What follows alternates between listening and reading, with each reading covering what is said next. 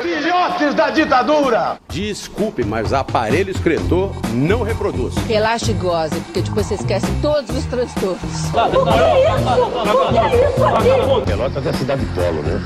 Portadora de viado. Vai queimar tua mosquito quando tu bem entender, porra! Meu nome é Neira, cinquenta e seis. Eu tô saudando a mandioca. Fala, galera, esse é o Café Preto, por favor. Seu jornal semanal que tem a missão de informar sobre os principais fatos políticos e econômicos dessa terra tupiniquim e como isso vai impactar na sua vida. E ao meu lado aqui, tomando essa jarra de água deliciosa, tem o meu amigo Dilson. Diga aí, Dilson. Fala, galera, estamos começando mais um... Eu não sei fazer esse papel de música. Eu não sei. Eu ia, eu ia fazer a segunda entrada. Nossa. Mas aí eu não, não consigo, velho. É, você nasceu pra isso, você nasceu pra ser o Jô Soares, o, o Larryman desse podcast, cara. Eu me chamo Dilson, quer dizer, Dilson. Dilson é como as outras pessoas me chamam. Mas vamos aí, né? Vamos tocando o barquinho, como já dizia nosso saudoso Boixá. E falar sobre coisas boas hoje. Muitas coisas boas, hein? E temos, temos agradecimentos aí, né, Edson? Temos sim agradecimentos. A galera curtindo bastante o podcast. Rapaz, hein? eu acho, eu acho. Eu, assim, eu será? Não, não sei. Será que já temos o nosso primeiro fã? Eu, porque assim, eu fiquei na dúvida. Falei, pô, o cara é muito gente boa, o cara fala, elogia todo o programa, o divulga, cara pode, divulga. O, o, o cara faz um trabalho assim sensacional. Eu fiquei pensando, eu não sei, eu, não, eu acho que eu não vou saber lidar com fãs, Globão. Isso vai subir a minha cabeça, eu vou ficar maluco, sabe? Vai ser, tipo, vai ser uma merda. Mandar um abraço de novo pro Jonas Souza, que tá sempre Grande elogiando. Jonas. Tá sempre elogiando o nosso programa, tá sempre falando bem. Muitíssimo obrigado pela audiência, o Jonas. E que espalha aí, manda pra vovó, manda pro pai reaça, pra mãe esquerdopata. Manda pra todo mundo, velho. Periquito, papagaio, tudo que tiver aí, só sai mandando. Temos também o Genilton aí, né? Que falou que tá curtindo bastante o podcast. Grande Gene. Valeu, irmão. É nóis. Vamos divulgar aí também essa porra, pra que mais pessoas possam ouvir um pouco da nossa voz aveludada, da nossa opinião fecal baseada em porra nenhuma. E já vamos começar. Vamos, vamos. Já que a gente tá com o supositório de cocaína aqui, vamos aproveitar o embalo aqui do, do, do, da onda. Vamos embora. Em um ano, Moro se firma como o ministro mais popular da gestão Bolsonaro, Dilson. É, o Serginho, Serginho Mourinho. Grande como Serginho. a gente, a gente, nós fizemos um especial logo depois que o Bolsonaro foi eleito. Sim. Sobre os apóstolos do Bolsonaro, tá aí no Spotify, podem ficar à vontade pra ler. Ficou muito legal esse programa, pra ouvir. Ficou muito legal o programa. Ficou muito bom mesmo. É, a gente listou ali, pelo menos na época, quais eram os ministros que o Bolsonaro já tinha anunciado. Ele até voltou atrás com o General Heleno. Na época, o General Heleno virou um secretário, ministro do, do, das Forças Armadas, se eu não me engano. É do, o, o, o ministro da, da, da defesa. Da defesa, isso, das funções da defesa. Militares. Seria o General Heleno, mas depois ele voltou atrás. Mas enfim, a gente fez, a gente decupou ali cada ministro e concluímos que o Moro era o ministro mais forte do governo Bolsonaro, até porque ele recebeu o pacote maior, né? Sim. A mala maior. Em termos de popularidade até pro governo, né? Exatamente. E dá pra gente concluir que estávamos certos. Sim. Depois de um ano, ele se firma como o ministro mais popular, o mais, a pedra sólida do governo, por mais polêmicas que o Moro tenha envolvendo principalmente o Partido dos Trabalhadores e o Lula diretamente, porque quando o Lula foi solto, ele tem que se pronunciar justamente falando que ele respeita a decisão do S T F. O Lula não, mais respeito. Ex-presidente o no, Lula. O, o, o ex-presidente Lula. Você. Por que? Por que essa chamada comida de rabo agora em mim? Que desnecessário, velho. Mais respeito que o Lula. Mas o, o, o Moro hoje está consolidado como o ministro mais forte do Bolsonaro. A, a pesquisa do Datafolha conclui que cinquenta e três por cento dizem conhecê-lo e respeitá-lo e gostar do, do, do, da gestão da dele, gestão. Mesmo após os recuos e derrotas que ele sofreu no Congresso e dentro mesmo do governo. Vale destacar que a, passou agora, né, o pacote anticrime dele, bastante desidratado. Muito, passou sequinho, sequinho, menino. Sequinho, sequinho. O pacotão do Moro virou. É o paulista que vem fazer um carnaval em Salvador, sua até a alma, volta dois quilos mais magro e ninguém entendeu por quê. Passou sequinho, sequinho o pacote anticrime dele, mas segundo ele, ele vai voltar, né? A, as propostas polêmicas aí do pacote anticrime, como o excludente pra matar pobre tá. negro, o excludente de licitude. Tá aqui, já tem quantos minutos de programa já? Não, pô, hoje vai ser assim, hoje eu tô, tô, tô que nem um A K quarenta e sete. Eu me sinto mal de rir dessas paradas, pô. É, em si, efetivamente, se a gente for avaliar o, o trabalho dele, ele não fez muita coisa, né? Com certeza. ele... Não tenho dúvida. Foi um pacote, mas é porque... Ele não fez muita você... coisa. Foi um governo tão pautado em se defender ou atacar em polêmicas que teve pouco espaço para realmente o progresso que eles queriam, que eles entendem como progresso, digamos assim. Não que a pauta do Bolsonaro seja progressista, mas o que ele entende de botar pra frente do, da, da política dele. Sim. O Moro só conseguiu passar o pacote de crime em, durante um ano. Mais nada. Foi uma coisa só que o Moro se dedicou durante todo o mandato dele, não é mandato o ministro, mas é toda a gestão dele, toda a gestão. É, foi é, fazer campanha para o pacote anticrime dele. Ele falou que não era político, mas ele teve que ficar um ano de campanha, aí, muito mais do que se fosse num pleito diferencial. Sim, sim. Em si, ele só fez isso, né? Em termos de trabalho mesmo, é, não teve muitas coisas. Inclusive, uma das, das questões que muitas pessoas, assim, de certa forma, criticam ele, foi a questão na época envolvendo aí o famoso Queiroz, que ele Sim. não se pronunciou, ficou calado. Muita gente cobrou ele e até hoje ele não deu uma resposta em si concreta do que ele acha a respeito disso, né? Ele sempre se esquiva. Dizem que chamam ele também de ministro sabonete, pô, porque sempre em alguma declaração dele, ele sempre ó, sai pela... sai pela beirada, se escorrega. Isso, isso acaba sendo positivo pra ele. É. Porque ele... Isentão, ele é... né? É, isentão. É um isentão. Isentão, é de pra gente, né? Hoje eu tô zero isentão. É, hoje é pra gente botar o povo. E aí, já linkando também na edição, a gente teve aí o Moro e o Santa Cruz. Esse verdadeiro embate aí entre os dois. A eterna briga entre a O A B e o governo. Depois do Bolsonaro falar mal do pai, do presidente da O A B. Agora vem o presidente da O A B... não legitimando o governo, como já tinha feito antes. E agora o Moro entrou na confusão, né? Só que o Moro agora é diferente, né? Pois é, eu, eu, a coisa do Felipe Santa Cruz, pra mim, eu, foi de muito mau gosto do Bolsonaro quando ele falou que ele sabe o que aconteceu com o pai do Felipe Santa bizarro, Cruz, né? Mas bizarro. Ele não vai gostar do que... Isso é muito... É bizarro. Isso é muito bizarro. bizarro. Pra quem não sabe, o Felipe Santa Cruz, ele, o, o pai dele foi um, um guerrilheiro durante a época da ditadura. Guerrilheiro seria a palavra correta? Sim. Revolucionário, rebelde. Rebelde, né? Rebelde. Depende do lado que você tá olhando, mas sim, ele, ele foi um combatente, digamos assim, na época do regime militar. Ele desapareceu e até hoje o Felipe Santa Cruz, ele, ele provavelmente sabe que o pai dele deve ter morrido, a gente não pode cravar. Sim. É o gato de Schrödinger, né? É. É, mas o, ele pergunta cadê o, cadê o pai dele, né? Cadê? Aí o Bolsonaro, fala, o Bolsonaro, Bolsonaro falou, olha, eu sei o que aconteceu com seu pai, você não vai gostar do que... Cara, isso é muito bizarro. É bizarro. Você não vai gostar do que eu vou falar.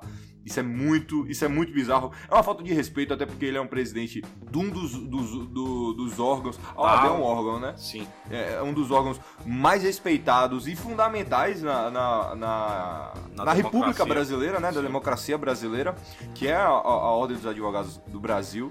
Então, deixa até um, uma coisa de tipo, pô, o cara tá mexendo até com a O A B.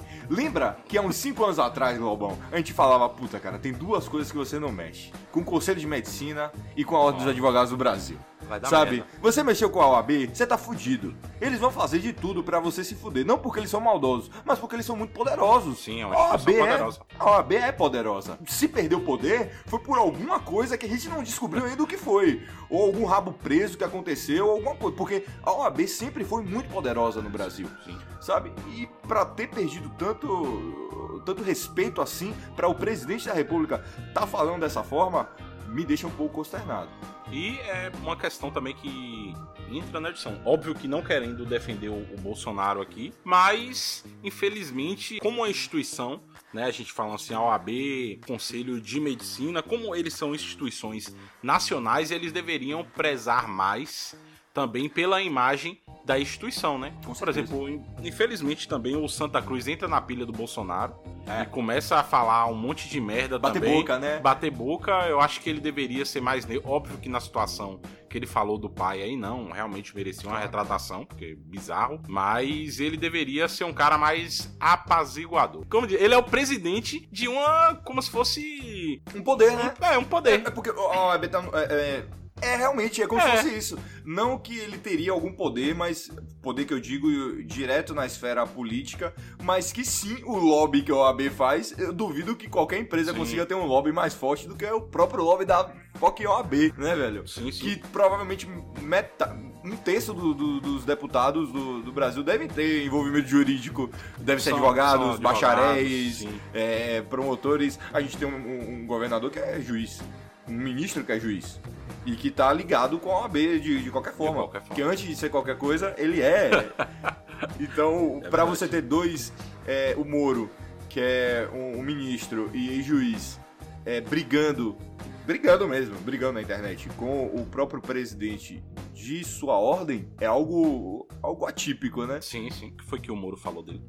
O Moro falou que ele faz é, militância e que não deve ser considerada a, a opinião dele porque ele é um militante. Aí o que, que ele respondeu? Ele falou que ele, é, ele, ele fez uma média global, né? Ele falou que ele sou militante pela causa das mulheres, sou militante pelos, pela, contra o racismo, eu sou militante, entendeu? Sim, sim. Então, tipo, ele fez um, todo um, um mise-en-scène ali que, porra, é que nem... Eu lembro, cara, um, um P S aqui. O padre Fábio de Mello foi no Jô Soares. Você sabe que o Jô Soares, quando tem aquele dia que ele tá, que ele acorda cedo, sai de baixo, velho. O cara é espetacular, mas também ele pode ser, ele bater que nem uma mula.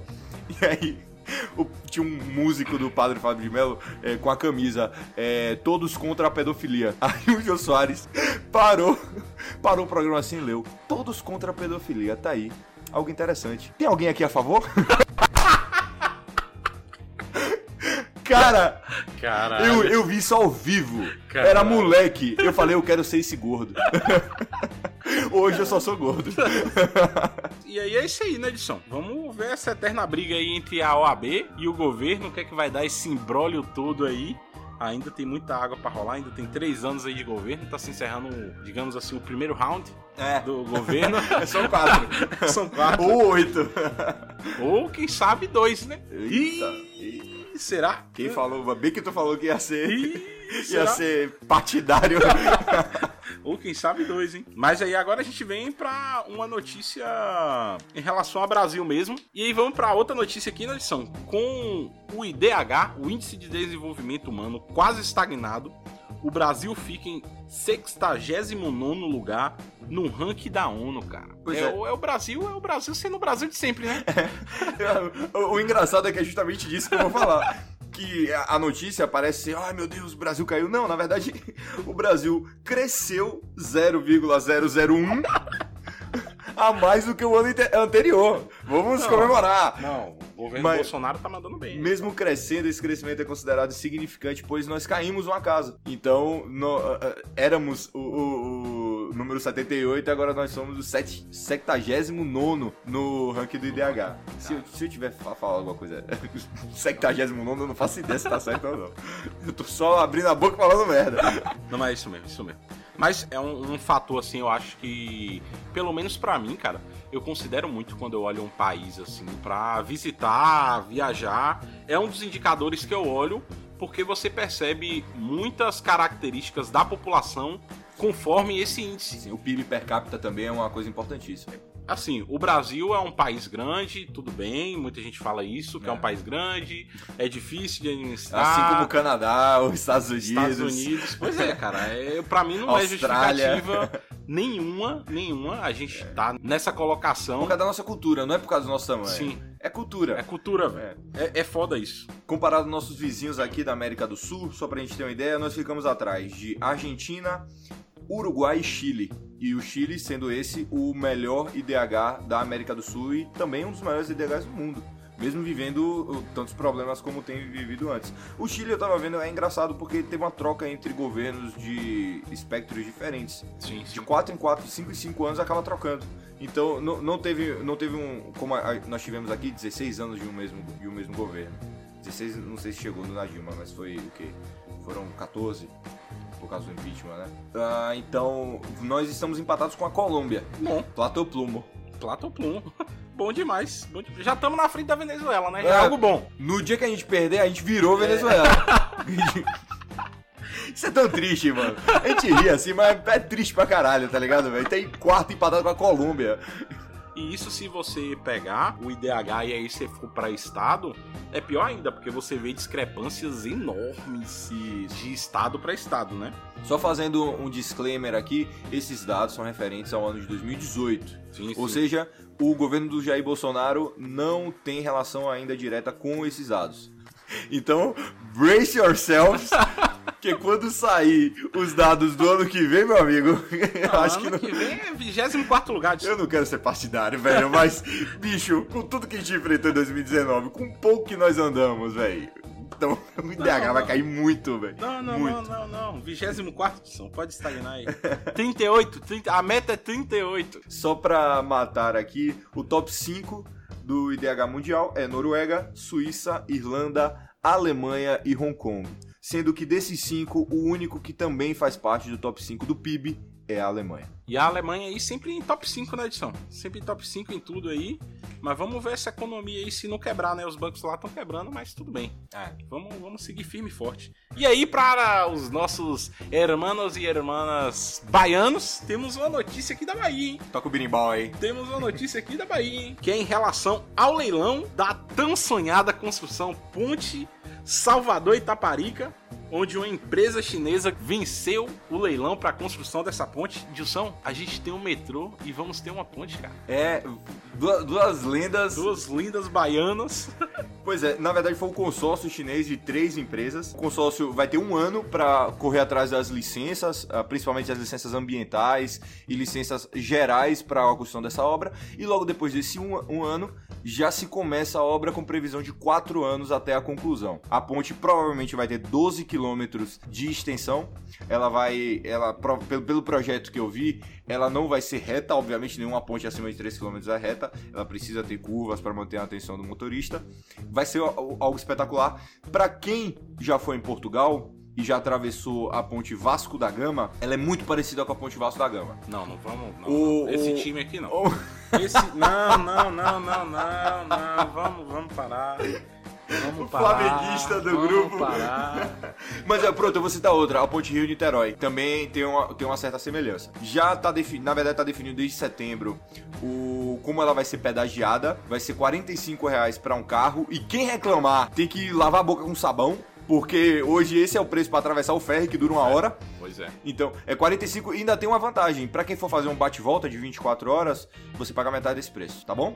Bem demais. Tá ótimo. Bem demais. Na verdade, metade desse preço vai ser para os valores da moto. Os valores de, ca... de caminhões é, de, de médio e grande porte já foram definidos também, de setenta e cem reais. O que é normal, porque o caminhão antes tinha que fazer a volta ali... Para poder, pra, por exemplo, no vídeo tem um exemplo disso, que é para Ilhéus, um caminhão tem que fazer a volta, pegar trezentos e vinte e quatro, pegar um entroncamento de Feira de Santana, cento e um e descer. Ele só vai atravessar a ponte, acabou. Isso seria o que ele provavelmente ia gastar com óleo. Sim. E carregando aquela carga de, e, e, e transportando a carga. E aí a gente tem, talvez as pessoas não saibam muito, mas as lendas metrô e ponte Salvador e Itaparica são obras que estão aí há mais de dez anos na Bahia para serem concluídas. E temos o governo petista é. sendo o Highlander do Nordeste, avançando aí com os projetos. É, cara, é aquele negócio, cara. É aquele negócio. Tipo assim, infelizmente a imagem do P T ficou muito manchada por conta da corrupção e tudo mais. A Lava Jato. A, a Lava Jato, né? É. Que teve. Segundo mandato Dilma. Também. Tudo isso. Tudo isso. Mas assim, querendo ou não, a gente não pode ter um descrédito no partido por conta de pessoas que passaram por lá, né? É a mesma coisa de tipo assim, ah, a gente teve o Collor, que sacou aí o dinheiro de todo mundo e tal. Sequestrou. Sequestrou o dinheiro de todo mundo. Não, é por isso que a gente não deve acreditar em um presidente, entendeu? Ah, sem dúvida. Acho que... É. Normal, sim. Algumas coisas ruins vão... Normal, você não, comprar mas... um Fiat Elba, não declarar... O P C Farias morrer e ninguém saber. É, o irmão dele denunciar ele e depois de dois dias aparecer com setenta tumores na cabeça. Mas... Ai, agora pronto, vamos ser mortos pela gangue de Alagoas. Isso porque a gente já falou das milícias, né? Nossa, pronto, vai ser, vai ser uma, duas frontes pra atacar a gente. Mas, assim, é, o Rui Costa...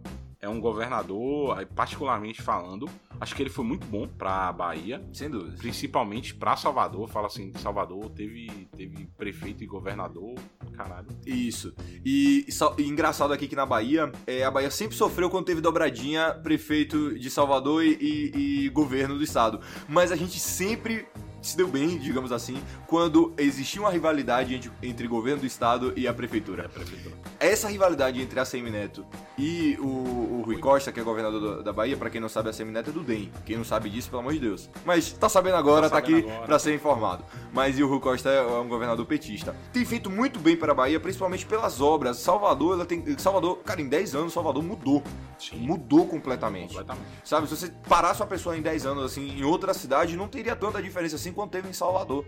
Então é impressionante o, o bem que fez essa rivalidade entre os dois. Sim.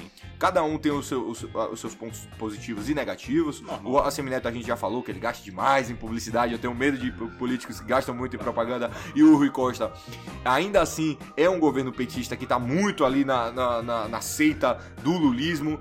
Apesar que ele é o, o, o líder da, da ala inferiorizada e dentro desprezada do dentro do P T, mas que quer se distanciar do lulismo. Sim. E mesmo assim ele toma muita porrada dentro do partido. São dois, são dois políticos pro futuro. Sim. A gente pode falar isso, que a Bahia pode sim exportar dois políticos a, a nível nacional aí. Presidente? Netinho e, e Rui Costa. Talvez não, mas... É, pra nível nacional é só isso, né? Presidentes, talvez. Pra fechar, Galbão, a obra ela tá estimada em custar cinco vírgula quatro bilhões, sendo que um vírgula cinco bilhão vai ser de aporte do Estado, o resto vai ser justamente da iniciativa privada, que é uma P P P. P P P, né, é, cara? trinta anos de concessão para o governo, para as empresas chinesas. São três empresas, cara. Só que as empresas chinesas, é impressionante que eles botam tanto C na, na sigla, que eu vou falar aqui, ó, formado pelas empresas China Rail, Railway é, vinte Bureau Group Corporation, a C R vinte, a C C C C South America Regional Company, S A R L, que é a C C C South America, e China Communications Construction Company Limited, que é a C C C C L T D.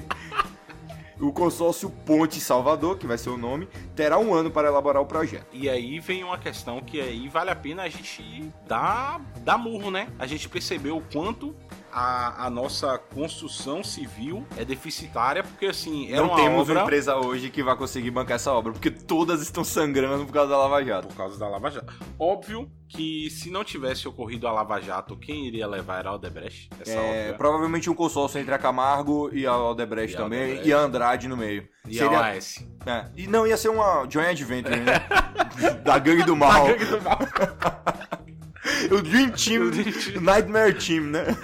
Da mas, construção civil brasileira. Mas e, e, essa obra também não envolve só a construção da ponte, mas sim todo um complexo ao redor dela, tanto que vai ter uma modificação no trânsito Salvador e incluindo também uma modificação na B A zero zero um, que é justamente a que liga a ilha a Santo Antônio de Jesus. Então ali vai ter uma reforma dessa toda estrada, provavelmente ela vai ser duplicada até. Importante até pro mercado também, como um todo na edição. Muitas empresas vão vir para cá, vai movimentar é, muitos empregos na Bahia, então isso é, é algo muito bom, velho, muito bom mesmo do governo. E sem, que bom que tá saindo. Sem dúvidas. O, tem outra coisa também que a, a gente até esqueceu de falar, e ela também vai estar tá interligada com a ferrovia Leste-Oeste, ou seja, vai estar vai tá pautando ali mais ou menos um, um... plano logístico. Exato, um plano logístico baiano para essa região. Que, segundo o vídeo, você tem um, um P I B, um, um, o P I B da área Salvador, obviamente, enorme, e o P I B da área de Veracruz para baixo, muito inferior. E, e se argumenta muito disso justamente porque as coisas não passam por lá. Feira de Santana, por exemplo, cresceu muito por causa do, do troncamento, sim, que tudo precisava passar ali pelo troncamento. Feira cresceu demais por causa disso. Não que Feira vai perder negócios com isso, mas a, a área de Veracruz e a parte mais ali do sul da Bahia vai ganhar muito. E aí já vamos para outro tema na edição. Tivemos aí o nosso presidente, que segundo palavras dele, ele foi a um hospital para investigar um possível câncer de pele, né, cara? É, é o ano do câncer, né? Pois é. O, enquanto tem gente soltando foguete com essa notícia, o que eu acho errado, vamos combinar antes de tudo, eu sei que você tá se segurando para ir, mas eu acho errado... O... Eu achei um pouco bizarro só do Bolsonaro anunciar que ele tá investigando o possível câncer de pele. Porque, assim, tome como referência o Bruno Covas, atual prefeito de São Paulo, que era vice do Dória. Uhum. Bruno Covas, ele está com câncer, um câncer grave, que ele até teve uma crise essa semana. Desejamos força para o Bruno Covas, que ele tenha uma ótima recuperação e um ótimo tratamento, ótimo na verdade, tratamento. Né? Mas o Bruno Covas, quando se soube do câncer dele, foi que ele realmente tinha um câncer. Não que ele estava investigando, que ele estava tratando, ou que ele estava... Tratando não, mas que ele estava tentando descobrir se existia a possibilidade. Ele fez tudo ali no privado dele, não tinha mesmo, a, a, o jornalismo... São é, Paulista não sabia é, de nada, e quando ele veio à tona e, e, e anunciou que ele tinha um câncer, que ele ia se tratar e que ele ia curar, ou seja, ele já anunciou que ele já estava em processo de tratamento, que ele já estava com a expectativa de cura, tudo isso, sabe? Ele não, ele não, ele não fez uma comoção anterior. Fica parecendo que o Bolsonaro tá tentando dar, uma, dar um... passar de coitadinho? Não fica parecendo um pouquinho? Não. Porque se ele... Com certeza, pô. Não tenho dúvida disso aí. Não tem por que ele anunciar uma possível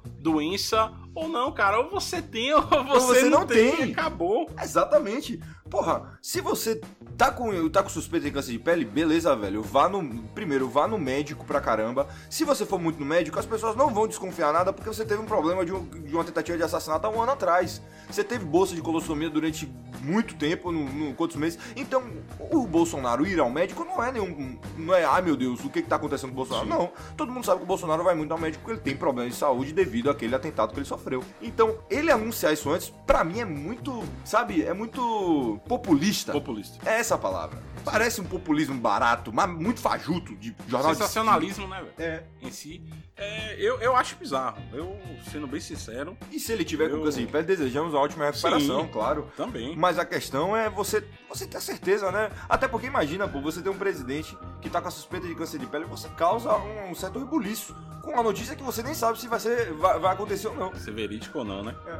E aí a gente já vai pra outra notícia também, Dilson, da pesquisa aí da Datafolha, onde a maioria considera justa a soltura do Lulinha Paz e Amor, cara. cinquenta e quatro por cento dos entrevistados aprovam e quarenta e dois por cento condenam a, liberta- a libertação do petista. Isso mudou um pouco, né? Porque antes da eleição, você lembra que cinquenta e um por cento da população brasileira acreditava que o Lula deveria continuar preso? Você lembra que teve essa, essa estatística? Foi cinquenta e um, foi cinquenta e alguma coisa. E agora, na verdade, já mudou esse número. Eu desisto do Brasil. Você desiste? Bom, vou embora. Vou pra Alemanha, que tá entre os top cinco. Top cinco, a Alemanha, porra. A Alemanha é top cinco. Você ter top cinco de D H e top cinco de P I B, isso é espetáculo, velho. Vamos combinar. Vou pra Alemanha. Você já deve ser a população mais rica do mundo, velho. Se bem que lá teve Hitler, né? Pra que isso, velho? Foi mal. Foi véio, mal, galera. Teve... Que pariu. Se bem que aqui teve Geisel, né? É, porra. É verdade, é verdade. Olha que você agora chateou uma galera. Comparando Hitler a Geisel. Olha... Ai, não, eu não sei o que eu faço com você, não. Esses comentários... Calma de som, calma de som. Fiquei nervoso, porra. A audiência lá em cima, pô, a audiência lá em cima. Mas é uma mudança que a gente já percebe das pessoas em relação a toda a operação, né?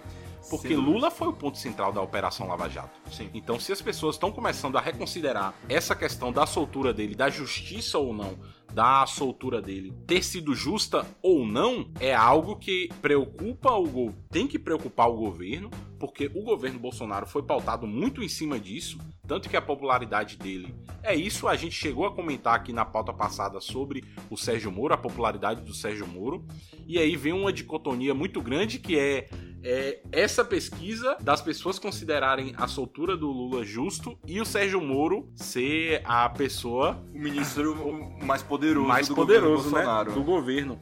Então, é a, é a polarização de sempre, né? Sem dúvidas, sem dúvidas. Ainda assim, mesmo com essa notícia que a maioria considera a soltura do Lula justa, a, o brasileiro, mais de oitenta por cento do brasileiro, considera que a Lava Jato faz um bem para o país e que deve continuar. Isso é extremamente surpreendente, porque você tem uma estatística que contradiz outra estatística que contradiz outra estatística. É a Datafolha, né? Não, mas eu não tô, eu não tô nem culpando a Datafolha, digamos assim. Ela pode errar, no, no, já errou algumas vezes em alguns dados. Mas o, o que eu digo é que mesmo a população, a população que eu digo, as pessoas que foram entrevistadas e que estão é, é, falando do governo, acredito que o, o Moro seja o ministro mais poderoso do Bolsonaro, Eles acreditam também que a Lava Jato é extremamente importante, que deve continuar, mas acham que o Lula deve ficar solto. Ou seja, às vezes tem, tem gente que não consegue, não, não associa a Lava Jato ao próprio Lula. Sim. Isso causa uma certa... é, é, é peculiar. No caso do Lula, a questão da corrupção e tudo mais, mas as pessoas consideram o processo nem tanto legítimo da prisão dele, sabe? Tipo assim, é uma pessoa que foi tão importante pro país, querendo ou não, você gosta ou não do Lula. Exato. É uma, foi uma pessoa tão importante pro país. Num período muito importante num período do Brasil, muito... de crescimento. Sim, e que as pessoas, querendo ou não, colocam isso em perspectiva pra analisar essa questão. Exato. Também, né? Não é, é, o cara não tá sendo julgado pelo crime ou, pelo crime ou não crime que ele cometeu, mas pela, pela ali, o, a, a transgressão que ele fez. Mas pelo histórico todo dele como ex-presidente, como que ele fez pro Brasil. Eu ouvi tanto isso na rua, conversando com colegas, que às vezes a própria pessoa ali não tá julgando o Lula pelo que ele fez, simplesmente pelo que ele fez, mas todo o histórico dele, pro mal ou pro bem. Pro mal ou pro bem, é, sim. Tanto que você teve escândalos de corrupção no governo Dilma, que envolvem diretamente ele, porque ele é, ele é o P T, o P T é ele, ponto. Sim.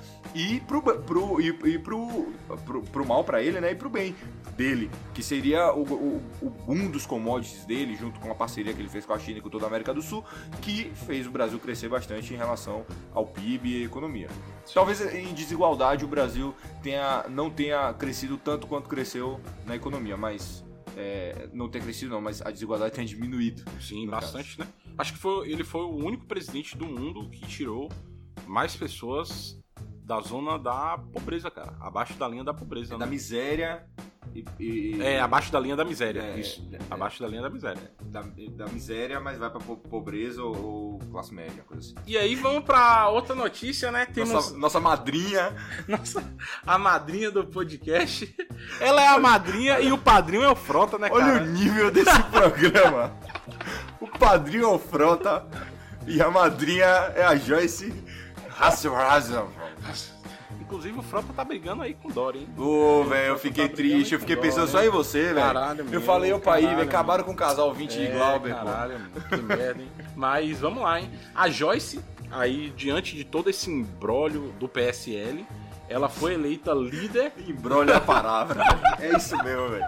É uma desgraça de um imbróglio que não... Não vai se resolver assim tão cedo, mãe. Porra!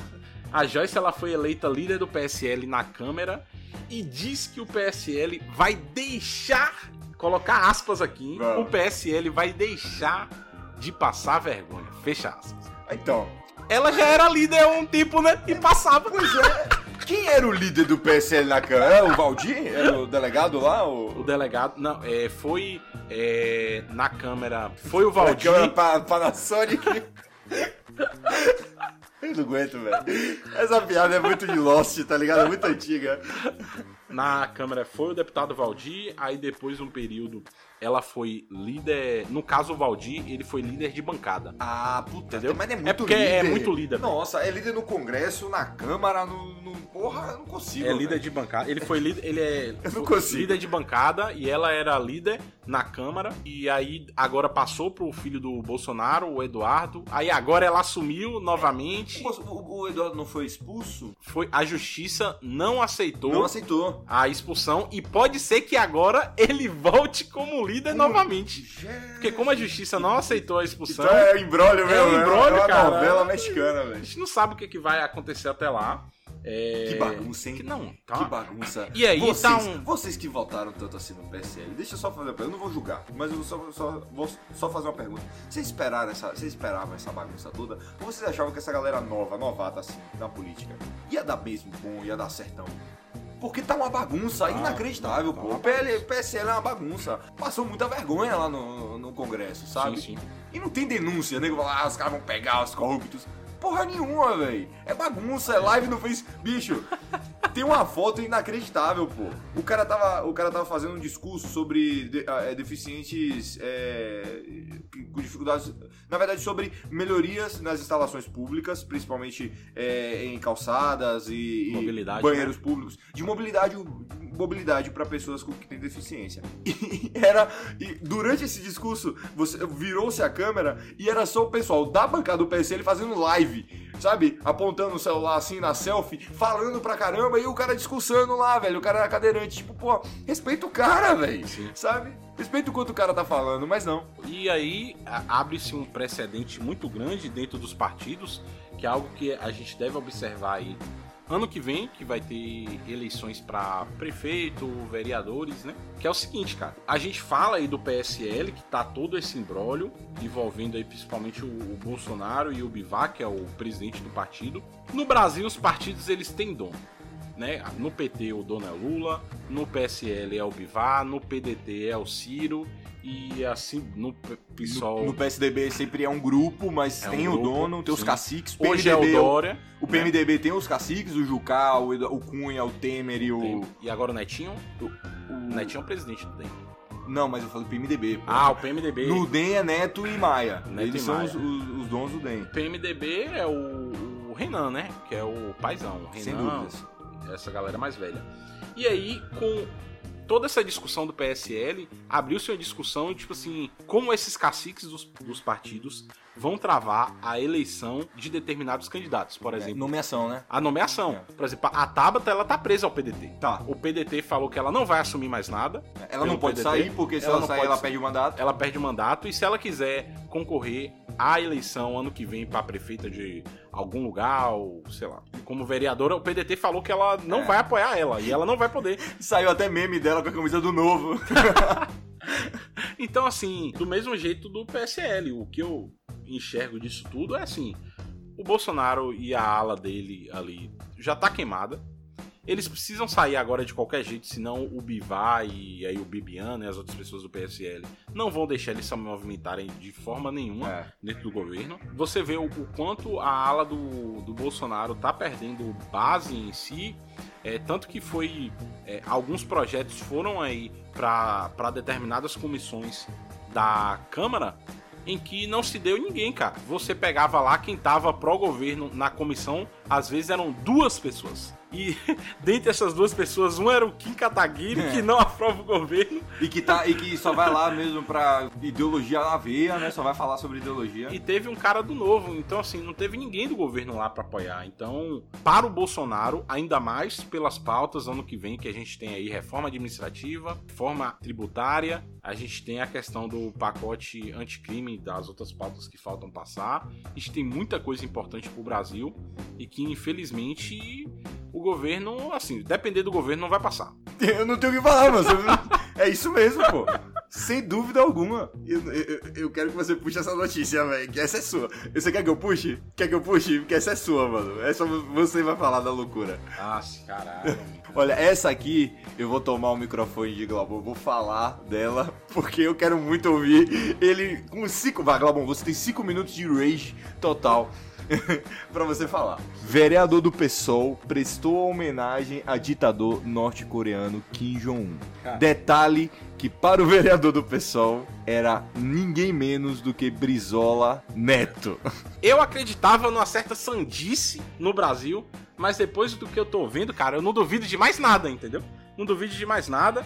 A gente teve aí agora a homenagem a um ditador, e ninguém está comentando dessa merda no Brasil, nenhum veículo grande está comentando essa... Quando a porra do Bolsonaro foi lá e falou do infeliz lá do Ustra, não, foi noticiado e os caralho. Agora chega esse cara do PSOL homenageando um ditador e ninguém quase que fala nada, cara.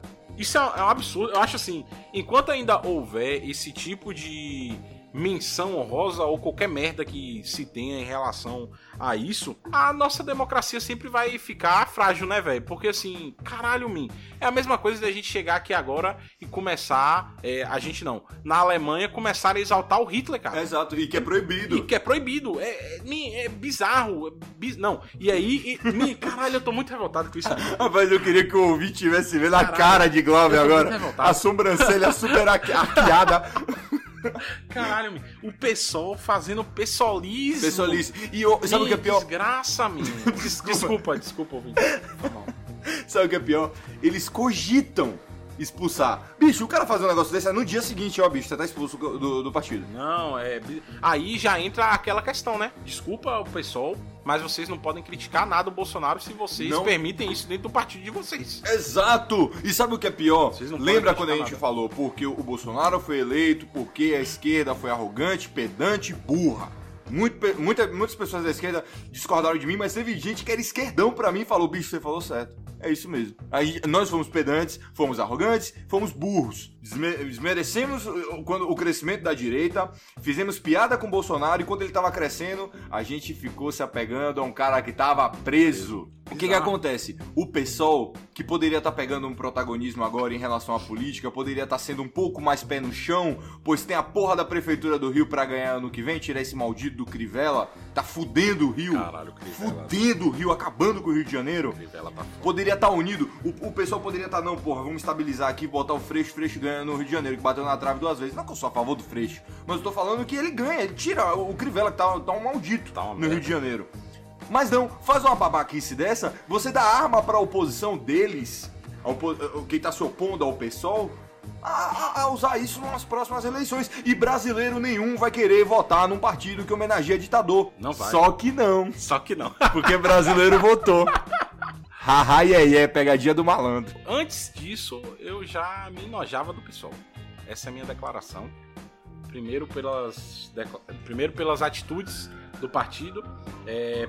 como o partido foi criado, diga-se de passagem, foi um partido criado aí por conta de uma rixa de pauta com o P T, não foi um partido que foi criado com um propósito nobre, é. digamos assim. Quer dizer, mais ou menos, é, né? mais ou... É. A justificativa foi porque as alianças do P T, é, aí não vamos entrar não, é, nessa... Tudo bem, mas assim, cara, independente de ser o P SOL ou não, é vergonhoso, assim como na época também do Bolsonaro foi vergonhoso ele saudar um cara que é autodeclarado, né? Torturador. Puta que pariu. É bizarro, velho. É, eu não, eu Aí, não ó, fico... eles estão seguindo a fórmula. O Bolsonaro homenageou... É. Ai, matamos a charada do P SOL.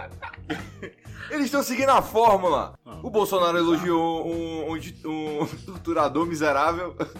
Foi eleito o presidente. Pronto. No mínimo consegue a prefeitura agora. Dando... Eu, eu acho que o, o Brizola, ele deve estar debaixo do túmulo, cara. Se revirando, se revirando por o, conta desse, um cara desse que neto ficou, dele, velho. Um cara que ficou célebre pela frase filhotes da ditadura. Todos engordaram na ditadura. Pra um, os caras estavam homenageando os ditadores. Pra o, neto o Brizola que fugiu, de pai, fugiu do Brasil, foi pro, pro Uruguai, tomou golpe no Uruguai, coitado. Foi pra, ou foi ao contrário? Ele foi pra, ele foi pra Uruguai, tomou um golpe no Uruguai, depois foi pra Argentina, tomou um golpe na Argentina. Eu não lembro qual foi um dos países, mas ele tomou dois golpes. Coitado, tomou golpe no Brasil, tomou golpe nesse país, teve que sair fugindo. E falando de macacada. E falando... Não, falando em... agora é meu momento de ficar puto. Falando em, em macacada, vamos lá, Edson. Calma, Edson, bebe uma aguinha aí. Quando eu vi, eu, quando eu vi essa notícia, eu juro pra você, eu tava bem, velho. Tipo, tinha, porra, tinha acontecido um negócio bem maneiro, sabe? Aí, aí eu vi essa matéria, velho. Acabou com o meu dia, velho. Então vamos pra matéria, né, Edson? Pra acabar o seu sábado também, né? Um terço dos brasileiros ainda acreditam em terra plana e duvidam do aquecimento global e questionam vacinas. Vamos interromper, né? Podcast, eu, vamos... Eu, vamos, eu juro pra você, vamos, você... Vamos interromper o podcast. Se acreditar em terra plana, tudo ah, bem. Eu acho que é um tema válido pro Café Amargo. Café Amargo, terra plana. Eu acho que é um tema válido pro Café Amargo. Eu não participo desse programa. Você acreditar em terra plana, beleza, vai ser idiota, vai ser burro, sozinho, não tem problema. Você quer divulgar isso, também vai... Faz tanta... Foda-se, foda-se. Você duvidar do aquecimento global, você é um imbecil. Mas beleza, tá bom. Você pode até usar, ah, o aquecimento global, né? Beleza, você pode ser... Agora, cara, questionar a vacina. Eu não sei se as pessoas já ouviram falar de uma coisa que é o efeito guarda-chuva. Tem pessoas que não podem tomar vacinas. Elas não podem, grávidas, por exemplo. Não podem só tomar certas vacinas. Pessoas que têm imunidade baixa, que têm AIDS, não podem tomar vacina. Pessoas que têm a própria alergia àquele produto, não podem. Quando você toma a vacina, é como se você estivesse abrindo um guarda-chuva ao seu redor, que vai pegar boa parte de você, mas um pedacinho daquele guarda-chuva tá ao redor de você que não tá pegando. Quando outra pessoa do seu lado abre outro guarda-chuva e outra pessoa abre, cria-se todo um ambiente de guarda-chuvas, que uma pessoa que não tem o guarda-chuva, que é a pessoa que não está vacinada, pode se abrigar debaixo de todos esses guarda-chuvas, que ela está protegida. Esse é o efeito guarda-chuva, que é chamado justamente para uma pessoa que não pode tomar a vacina. Então ela vai estar protegida por outras pessoas que estão ao redor dela que tomaram. Então quando você não toma a vacina, e isso é culpa de uma pessoa, cara, que eu tenho que falar, Jenny McCartney, a ex-mulher do Jim Carrey, ah. nos Estados Unidos, que tem um site, eu recomendo todo mundo a acessar, Jenny McCartney Body Count, que significa contagem de corpos, que é quantas pessoas ela matou no mundo pela campanha dela anti-vacina, porque falando que vacina provoca autismo. Carol, minha namorada, ela é, ela é médica e ela tava, ela, ela tem irmãs muito, no, muito novas e a, a escola que essas irmãs estudam é muito bicho grilo, sabe? É uma escola bem natureba, de vegano, desse, dessa galera. Vão usar maconha, viu, Dilson? A maioria das mães são contra a vacina dessa escola. Não. E é, é escola elitista. É escola de neguinho rico. Bicho, eu tenho... Às vezes eu tenho vontade de falar. Parece que eu fico... Eu, às vezes eu tenho... Eu, eu pego a palavra. Não, solte, solte, solte. Fica difícil, solte, mano. Solte. Pode soltar sua raiva. Eu tenho vontade de bater numa pessoa quando eu converso que ela fala que ela é antivacina. Ah, eu tenho vontade de bater nessa pessoa. Eu não posso fazer isso, eu não vou fazer isso. Mas que a vontade dá, dá, mano. Cara, é bizarro. Eu não, ainda não peguei pra conversar com uma pessoa pessoalmente. Eu já vi na internet, Twitter e tal, eu tento ignorar. Mas pessoalmente eu nunca sentei na mesma pessoa que é declaradamente anti-vacina. Pelo menos não que eu saiba, que eu soubesse. Porque eu não sei como ia ser minha reação, se eu ia conseguir discutir de forma cívica com a pessoa, ou se eu ia falar, você é um imbecil, seu filho da puta. Bem, eu, eu, tava, eu conversei com minha mãe uma vez sobre isso. E pra mim, os pais que negam vacina pra os filhos... Tipo, são... perder a porra da guarda do filho. Deveriam ser presos, cara. Pra mim, deveriam ser presos. Sério, isso aí não é questão de ideologia, não. É questão de saúde, cara. A gente tem aí um problema sério que já poderia ter sido erradicado, que é a poliomielite. Tá voltando! Mano, a sarampo! Sarampo? Sarampo voltou. Voltou, voltou com tudo no Brasil. Bizarro, bizarro. Bizarro. Isso é só um pedacinho aqui, porque a gente tem que fazer esse programa, é. um programa sobre isso. Mas é de... é de cair o cu da bunda, meu irmão. Do, com, com esse tipo de coisa que tá acontecendo. O Brasil, ele não... Ele tá, ele tá fudido em todas as esferas. E mas essa não é notícia... só o Brasil, né, cara? É, não é. É o mundo, né? É, não é. Essa questão da terra plana mesmo lá nos Estados Unidos é muito mais forte mas do que aqui. Impacta pouco. Terra plana parece... Impacta pouco. Talvez no, cara, no futuro... Não sei não, se a hein? população... Sei lá, vinte e cinco por cento eu... da população for terraplanista, aí é rapaz, eu não sei não, viu? Porque, assim... É. A gente tem... E é... Desculpa quem acredita na terra plana ou não. Não, não peça desculpa essa mas, gente não. Cienti...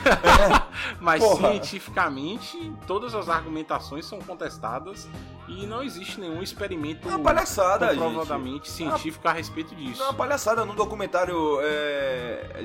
Behind the Curve, que é depois da... Muito! Esse é... Assistam esse documentário. Pra mim, deveria... É um dos excelente! Documentário da Netflix. Oscar! O final desse documentário é um espetáculo. Não, Oscar!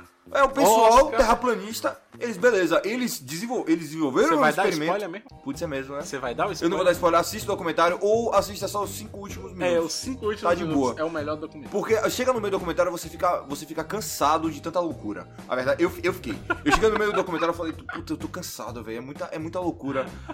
Ai, não sei o que eu faço. Mas eu fui até o final. E aí o final é, é, é assim... É, espetacular. É espetacular. O é... final define o que é essa cultura terraplanista. Parece um documentário do Spielberg. Parece. Parece. Documentário do Spielberg. Mas excelente. E aí a gente vai agora fora. Vamos, vamos soltar o foguetinho lá pra fora. Por favor, peço ao pessoal da edição pra soltar as trombetas aí. Tivemos eleito um primeiro-ministro na Grã-Bretanha, vulgo Princesa Elizabeth, que inclusive, Dilson... Você tá divagando pra caralho. Que inclusive, Dilson, diga-se de passagem, é, tá aberta aí a vaga para o gerenciador de mídias sociais da Rainha Elizabeth. Opa! Quem quiser se inscrever aí, só mandar duzentos reais é, para a minha conta, ah, okay. que aí eu faço a inscrição espontaneamente. Mais informações, só mandar um e-mail pro Café Preto. Mas, por enfim, sinal, sugestões, elogios, críticas, ca, arroba, ca, arroba PretoPF é a nossa página no Instagram. E tivemos aí na edição o primeiro-ministro britânico eleito, o Donald Trump. O Donald Trump do outro lado do mundo, Boris Johnson. Dá notícia certa, porra. Tá bom, tudo bem, cara, foi mal. O Boris Johnson, ele foi eleito aí o primeiro-ministro britânico e amplia a maioria na casa, mostrando grave enfraquecimento da esquerda britânica. Pois é, olha, vou falar aqui logo. Tem, eu, tem muita gente que foi contra o Brexit. Nós somos contra o Brexit. Nós somos? Nós somos contra o Burns. Você tá... Você tá querendo... Você não precisa polemizar com coisa... São... As polêmicas já vêm naturalmente, pô. Minha língua, minhas regras. São. Ok, ok. Desculpe. Ok. Minha língua, minhas regras. Ok. Eu sou contra o Brexit, Glauber é a favor e ele bota cartaz pra Live e Yui. Mas enfim, por mais contra que seja o Brexit, eu tenho que falar uma coisa aqui. Tem que sair agora. Sim. Tem, tem que, que sair. Isso é verdade. O cara foi eleito que nem o Trump. O, o Trump foi eleito falando build the wall. O cara foi eleito falando que ia sair com ou sem acordo. Foda-se. E ele acabou. Ele não só tinha a maioria, como ele ampliou a maioria. Ele já era primeiro-ministro. Sim. E agora ele convocou eleições, ou seja, ele botou o dele na reta, que ele poderia se fuder. É, é, só pra colocar... um ponto aí, ele entrou pela desistência da Theresa May, exato, né? Não foi uma eleição. Na verdade, a May botou o cargo dela é, à disposição quando ela não conseguiu fazer os acordos. E aí colocaram ele, que é justamente de uma ala que era a favor da saída sem acordo ou com acordo, mas era para sair logo. Os conservadores têm a maioria no parlamento britânico, enquanto os trabalhistas, que é mais para a esquerda, não tem, essa, não tem a maioria, obviamente. E agora, com essa nova eleição, ele convocou, ou seja, ele, ele foi um cara justo, ele, sim, foi justo. Poderia os, os trabalhadores terem ganho a maioria e ele se fodeu, ele perdia o cargo, mas não, ele ampliou e agora os britânicos mostraram que realmente eles querem sair do Brexit. Não tem mais o que... O, o que falar, o que argumentar, o blá, blá, blá, blá, blá. Eles querem sair, bicho, então tem que sair. Então tem que sair. De trinta e um de janeiro, a Inglaterra tá fora da União Europeia. Independente aí dos prejuízos, acabou, né? Acabou trinta, trinta e um de janeiro, não sei qual... Que a gente já comentou um pouco sobre o Brexit em, em episódios passados. Quem quiser entender aí, pode ir aí na playlist do Café Preto pra vocês entenderem. Mas assim, é, vamos ver qual vai ser a consequência, não só pra Inglaterra, mas é o impacto no mundo todo, né, cara? É, é um, vai ser um, um, novo, um novo comércio pros países se aproximarem. Vai ser um, como se fosse um comércio independente, né? Agora a Inglaterra. E vamos ver. E aí se firma novamente a questão na edição. Que a direita tá ganhando a maioria dos governos, né? Pelo menos agora nesse período eleitoral. E vamos ver o que vai acontecer disso aí, né? Sim. E apesar que os conservadores... É, o, o conservadorismo britânico é muito mais tranquilo, menos radical do que o, o conservadorismo americano ou brasileiro. Sim. Sendo que o, o, conservadores britânicos é, tem, tem gays conservadores britânicos no próprio partido, é, eleitos dentro da própria Casa dos Comuns. Você tem é, pautas feministas dentro do Partido Conservador, ou seja, é muito mais uma coisa econômica. O, a, a, a Inglaterra, ela tá muito alinhada na parte social ali dos dois partidos, mais ou menos. Que é muito da Europa, né? É, é, é, é essa parte progressista da, da parte social é muito da Europa, realmente. Mas em relação, é claro que a política, a política de drogas, como envolve também a, a econômica e de segurança, eles, eles são bastante divergentes. Mas até a política de drogas dentro do partido da esquerda tem bastante, é, é bastante contestada. Mas o Partido Conservador e o, e o Partido Trabalhista, eles se diver, diferenciam no jeito de governar. governar em relação à, à economia. É muito mais nisso do que outra coisa. Então, o Partido Conservador, historicamente, da Inglaterra, é mais forte do que o trabalhista. Tanto se você lembrar, a gente teve agora o Boris Johnson, May, Cameron e o Tony Blair, que foi esse que foi o, o, último, o último trabalhista, enquanto todos os outros foram conservadores. Então dá pra ver que o Partido Conservador britânico é muito mais forte do que o trabalhista e ele ampliou. Então agora, velho, não tem jeito. É... a prova que a Inglaterra tem que sair do Brexit mesmo, porque é o que o britânico quer, irmão. Sim. Os caras querem, ah, errado, beleza, eu acho errado, mas é o que os caras querem, eu tô no Brasil, não tenho, é, não tenho que achar nada, porra. Sabe? Outra coisa também é que isso prova que a polarização política favorece sim a direita. Quando você tem países extremamente polarizados, a direita tem arrebatado todo mundo. Todo mundo. É impressionante como a esquerda não tem ganho. Eu acho que a única vitória da esquerda em uma eleição polarizada foi agora da Argentina. Sendo porque sim, o Macri foi, foi um... uma merda. Não, o Macri foi uma merda. Macri, que é parente do nosso querido amigo Ícaro, que a gente sempre comenta. Ícaro, que não tá ouvindo o podcast, porque ah, ele não comentou nada que a gente falou dele no, no eu, passado. Eu acho que isso é uma falta de respeito. Falta de respeito, Ícaro não tá ouvindo, mas que o Macri é parente dele, e aí o coitado tá triste aí. Até isolado. Hoje, ele não consegue aceitar que o Macri perdeu a eleição. Mas são as mudanças de espectro político que tem, querendo ou não, no mundo todo. E espera-se aí que no futuro, depois dessa... veio a esquerda e agora a direita. E depois vamos ver se vai dar uma centralizada aí um pouco nisso. Ou se a depois... gente tá puxando o estilingue pra ir de novo pra ir de novo pro outro lado, né? É, não sei, cara. Eu não sei o que dizer mesmo disso. Acho que, ó, querendo ou não, pra mim a polarização ela é fodida pro país em si. Você pode pegar os países aí.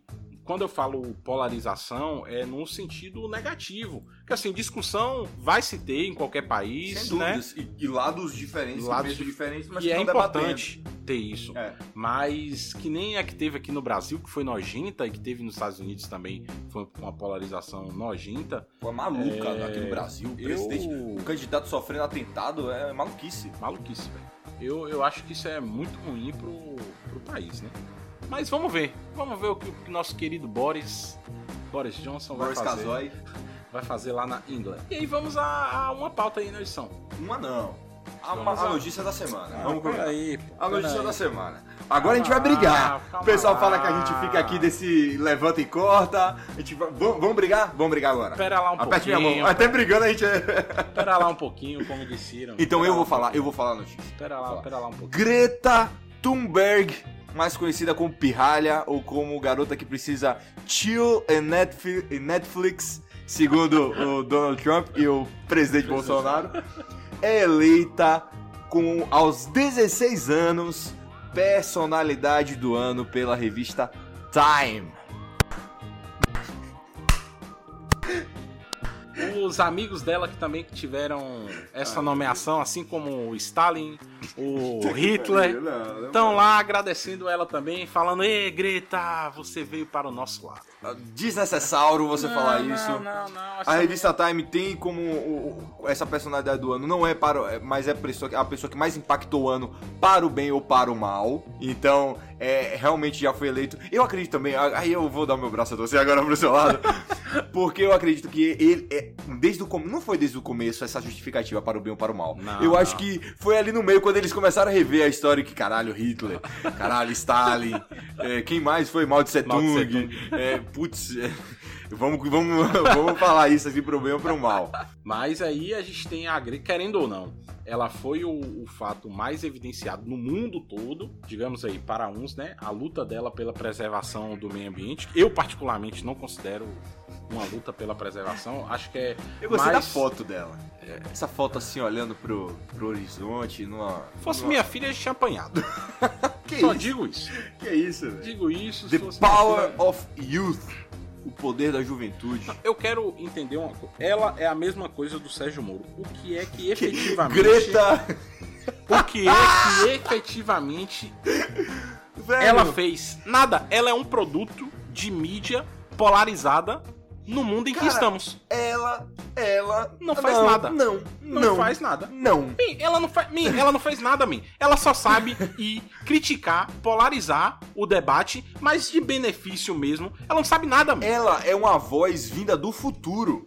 Que futuro? Entenda. É, ela... É, é... O Rick e Morty trouxeram ela, pô. Ela futuro. Veio do... Não, mas porque o Rick e Morty é, caminha em dimensões, porra. Não no tempo.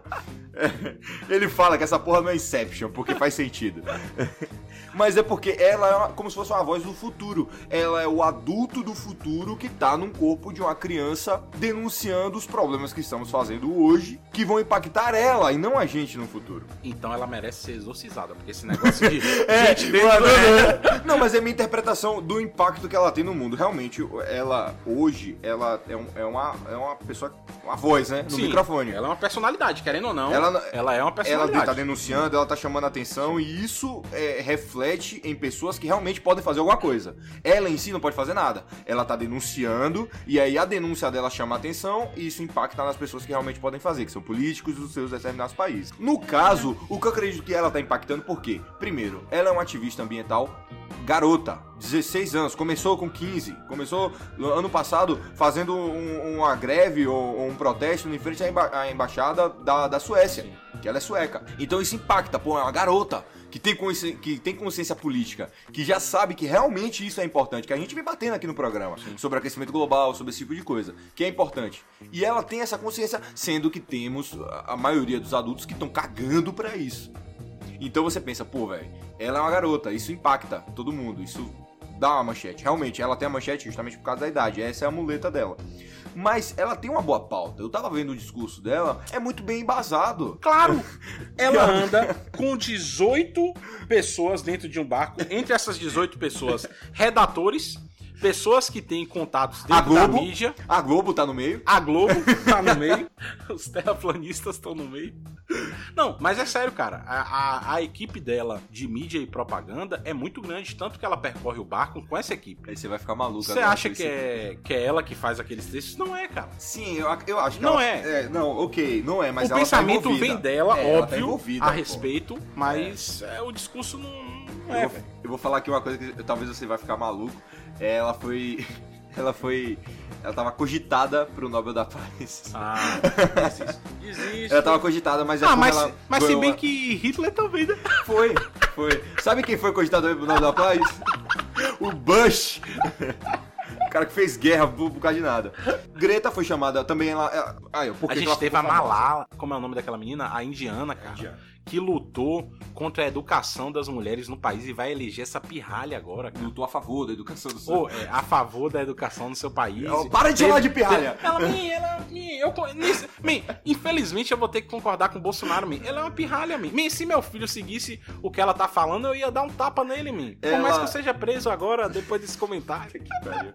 Ela, ela, ela ficou famosa também porque ela peitou, assim, ela discutiu sem ter tanto medo, sendo uma criança. Sim. Voltamos, é com o Trump e com o próprio Bolsonaro, entendeu? Ela falou da... da estavam matando... Ela realmente foi bem vago que ela falou. Estavam matando hum. índios na Amazônia. O que, é que ela eu, entende? O, o Bozo poderia ter sido menos grosseiro, sim, no jeito de estar tá tratando uma ativista é, estrangeira. Internacional, né? É, internacional. E o Trump... O Trump foi... Eu achei o Trump até pior, mesmo não usando as palavras de baixo calão do ah. Bolsonaro, porque o Bolsonaro não consegue raciocinar direito. A gente, a gente percebe isso. É, então... O Trump, ele falou que ela tinha que assistir um filme e tio. Aí ela fez isso no, no, nos dois perfis dela. Ela botou a frase do Trump, que é só uma garota que tá procurando relaxar, assistindo um filme.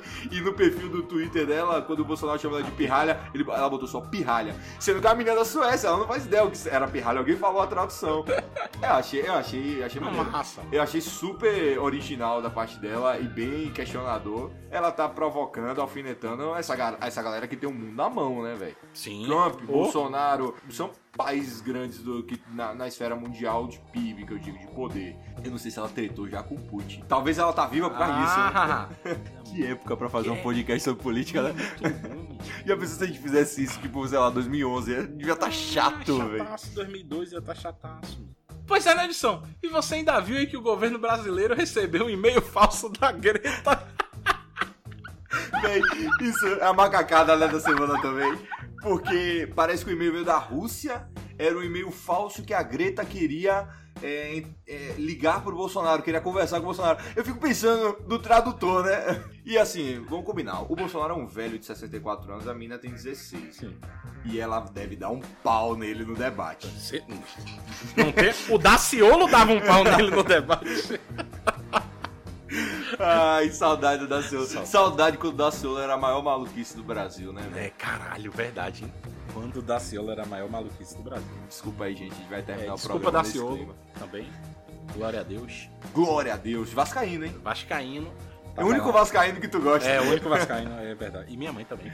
Pô, a tua mãe é vascaína? É, minha mãe é vascaína. Ah, então... Ela desonrou, ela desonrou. Então, tem que se lascar mesmo. Ela desonrou. Mas a gente encerra aí na edição as pautas da semana. Agradecer a galera aí por estar tá ouvindo a gente, por estar tá prestando atenção nessa maluquice toda que tá o Brasil. Tá uma coisa muito louca. O Brasil e o mundo, né? E olha que a gente nem comentou da maior loucura que tá acontecendo, que ainda é a Bolívia, né? É, é. a gente Eu nem acho com... que a gente vai acabar não comentando nunca sobre a Bolívia pela chateação que... disso tudo. E, e o mundo esqueceu, né? Eu acho que agora o mundo esqueceu que a Venezuela tá vivendo uma ditadura, nunca mais ninguém comentou sobre... Foda-se, tá todo... Ah, a, Greta, gente lá. A Greta tomou os, os cadernos internacionais. Era Chile e Bolívia. Aí como o Flamengo foi campeão da Libertadores, ninguém mais liga pro Chile. Porque o Flamengo ia jogar lá, né? Aí, a Bolívia ficou, a Greta tomou a Bolívia. Pronto, agora a queridinha da mídia internacional. Internacional. Mas eu ainda sou do fato de que ela deveria provocar o Putin. Enfim, meus amigos, é isso. Eu tô segurando o Glauber aqui, porque hoje ele tá descontrolado, não, eu... não tomou o remedinho dele. Tô preocupado da gente sofrer um atentado da milícia lagoana por ter falado do Collor. Mas eu sou amigo do Renan, pô. Ah, é? Ah, é ah, tudo não, boa. Tá tem que trazer o Renan pra cá. Não, já pensou já a gente gravar um programa com o Renan? Mas ele com aquele sotaque dele. O Renan e o Cunha são meus ídolos. Você sabe disso. Mas enfim, queridos ouvintes, agradecer aí a audiência de vocês. Forte abraço. Falou, galera.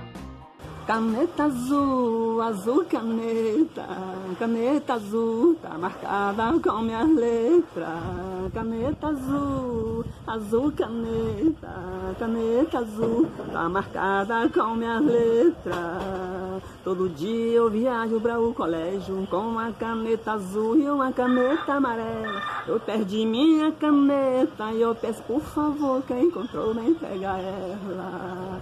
Caneta azul, azul caneta, caneta azul, tá marcada com minha letra. A professora, ela veio brigar comigo, porque eu perdi a última caneta que eu tinha. Não brigue, professora, porque eu vou comprar outra canetinha. Caneta azul, azul caneta, caneta azul, tá marcada com minha letra. Tchau pra vocês.